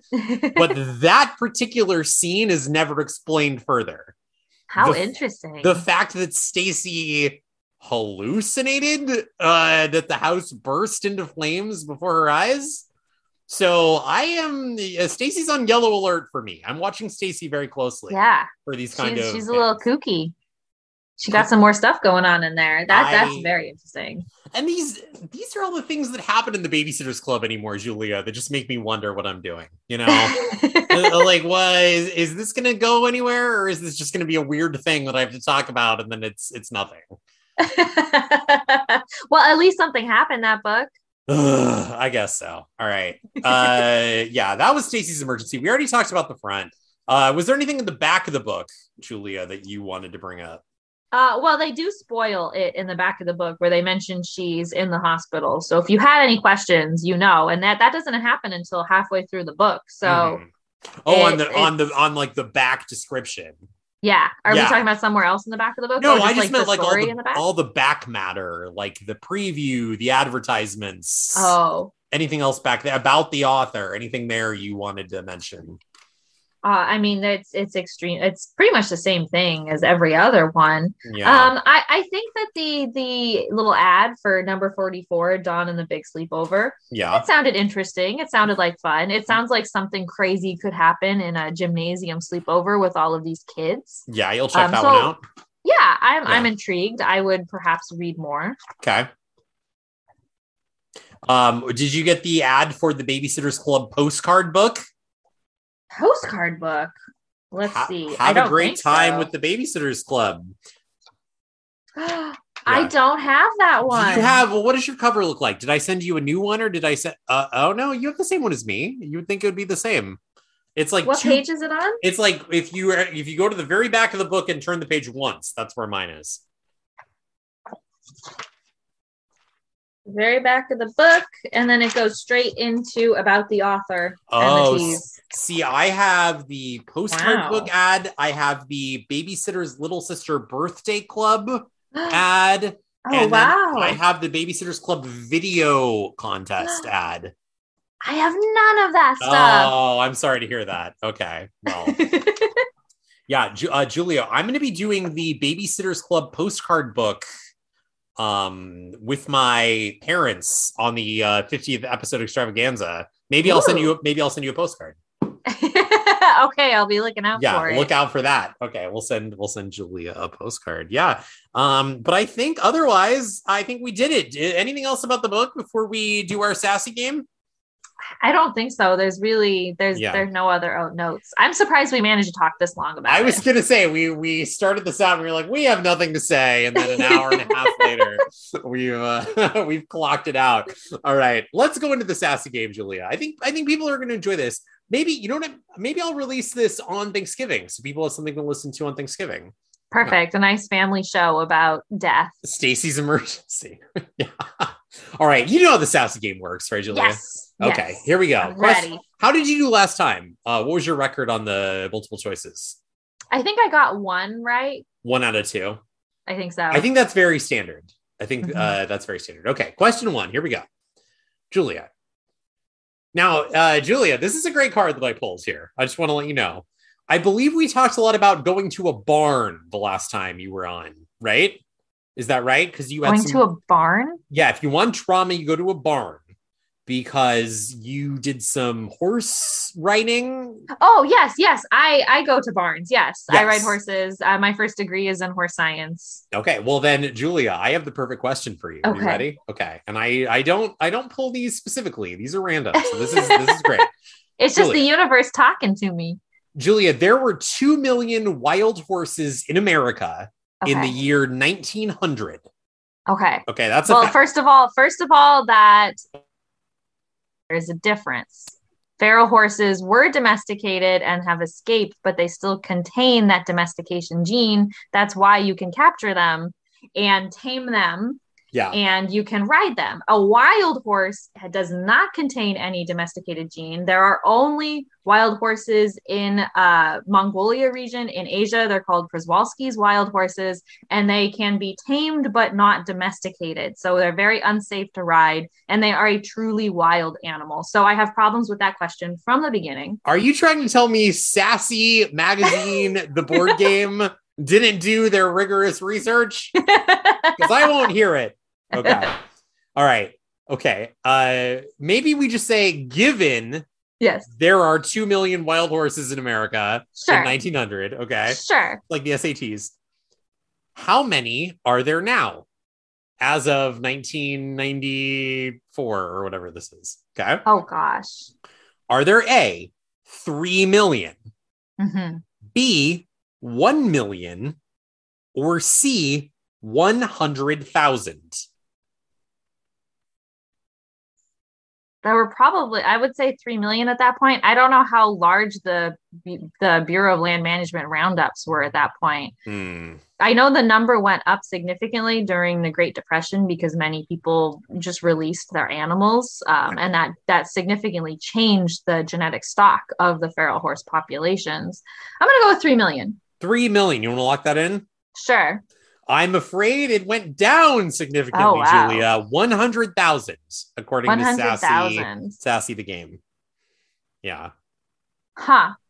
I'm gonna have to look that up. I wonder how many there are now. I wonder if we slaughtered them all in the 80s. I don't know. There were they have closed the slaughterhouses, but that was a large thing that happened for quite a while. So that could be it. Yeah, that's fair.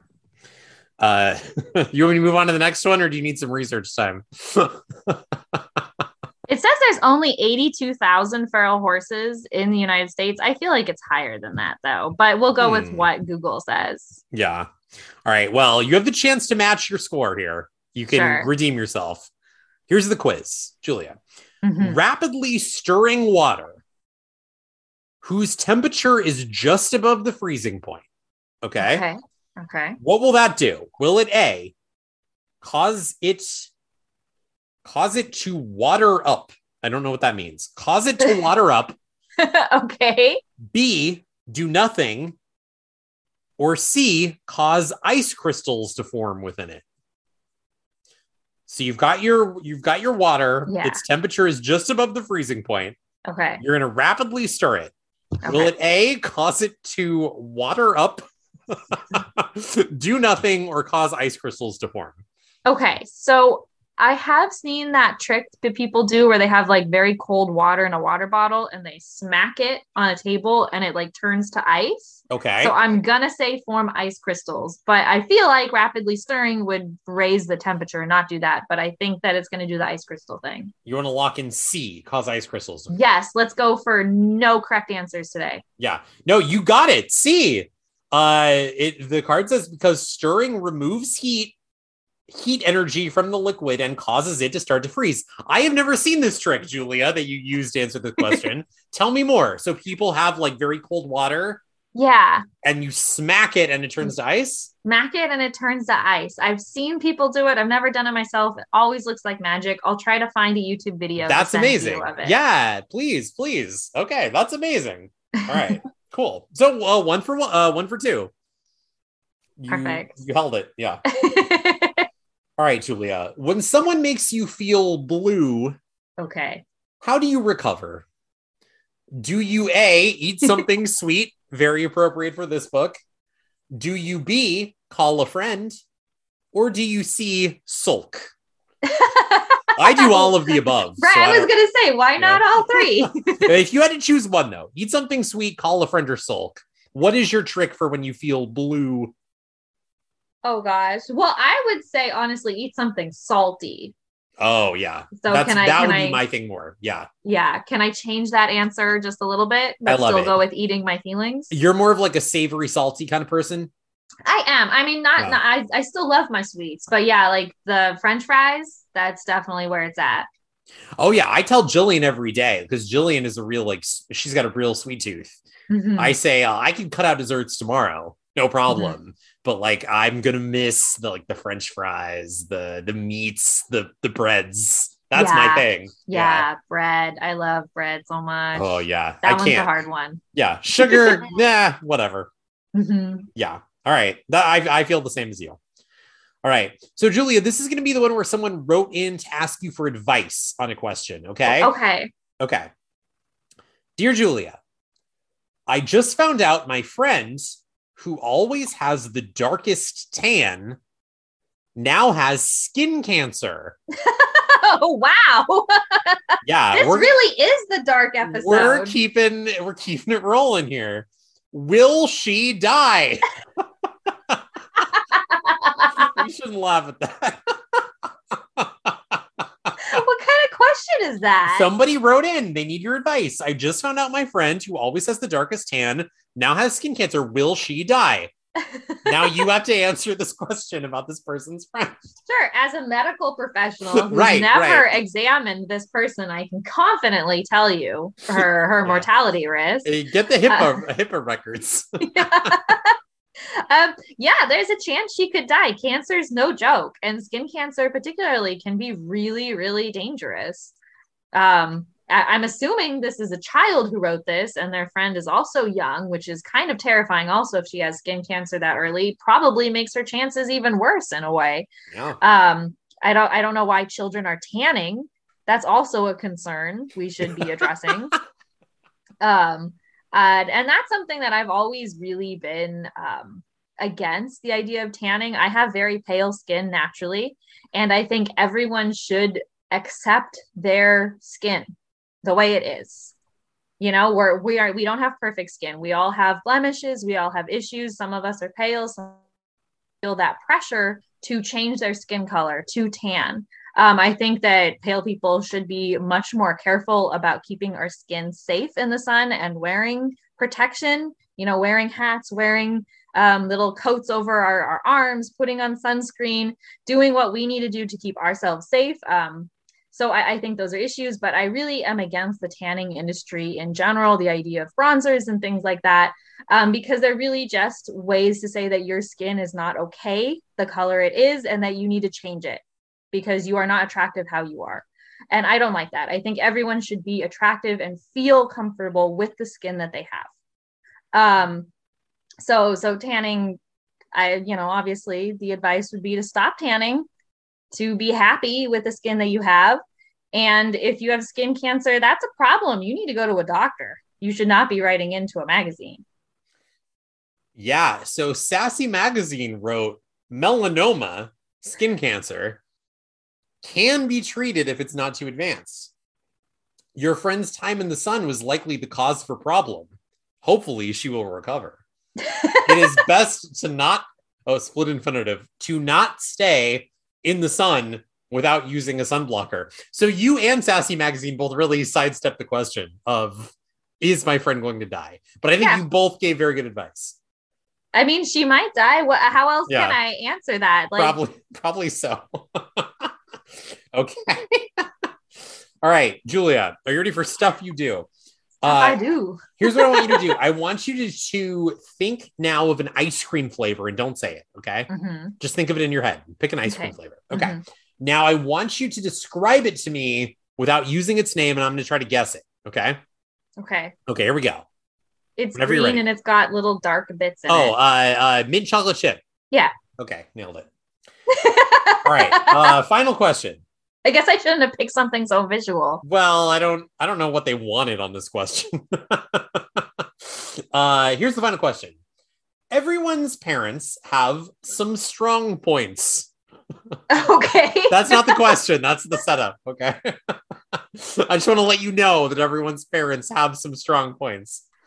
I've met one or two people in my life that are real floppy. No, everyone's parents have some strong points. Okay. Uh, what do your parents do particularly well?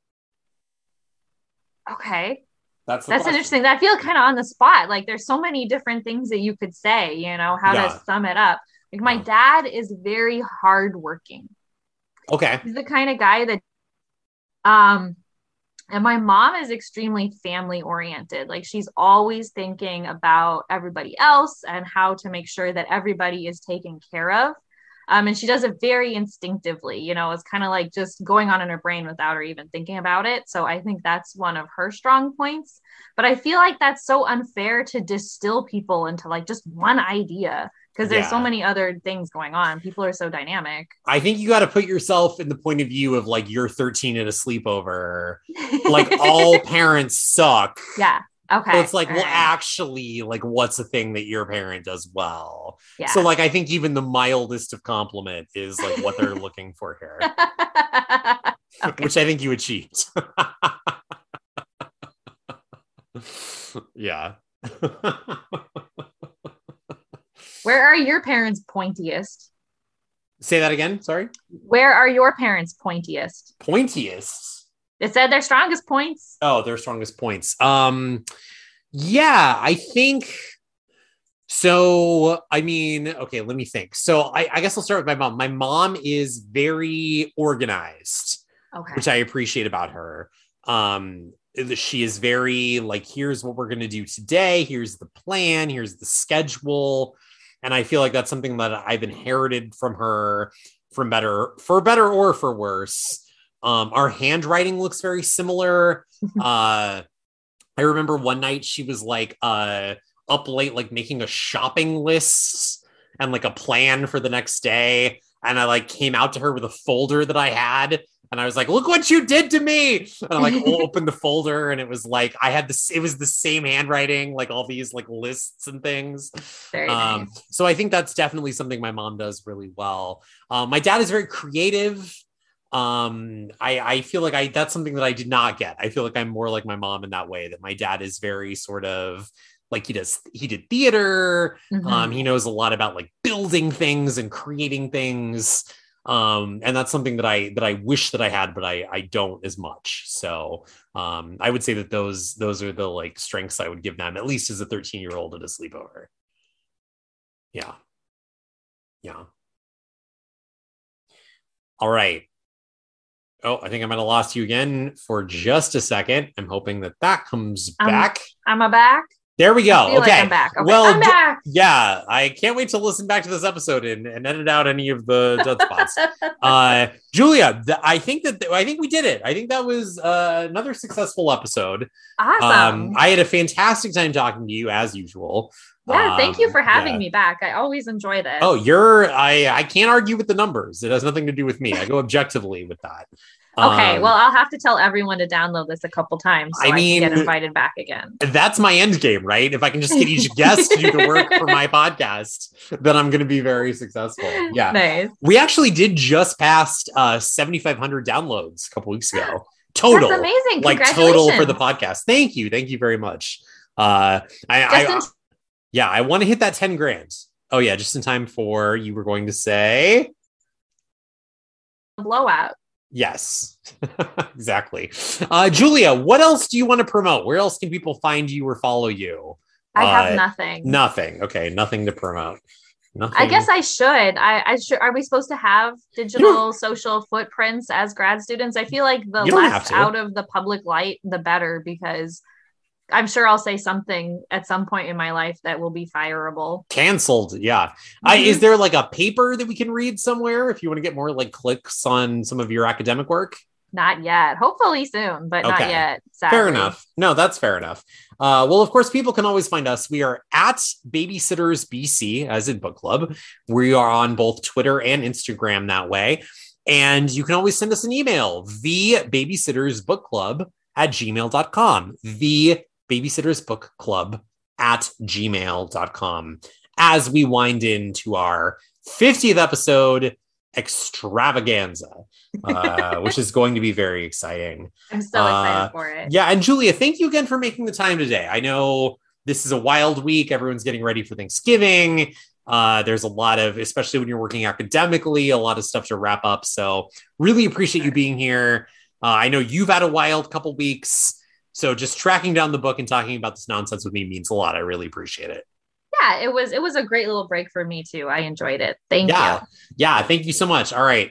Uh, hang on the line. I'll, I'll gossip with you about that other thing. But otherwise, uh, I am going to say thank you so much to everyone for listening to us. Happy Thanksgiving, if I do indeed. Well, now I'm committed if I've said that. Happy Thanksgiving uh, to everyone listening when I get this podcast going out. And we will see you all again soon. Take care, everybody.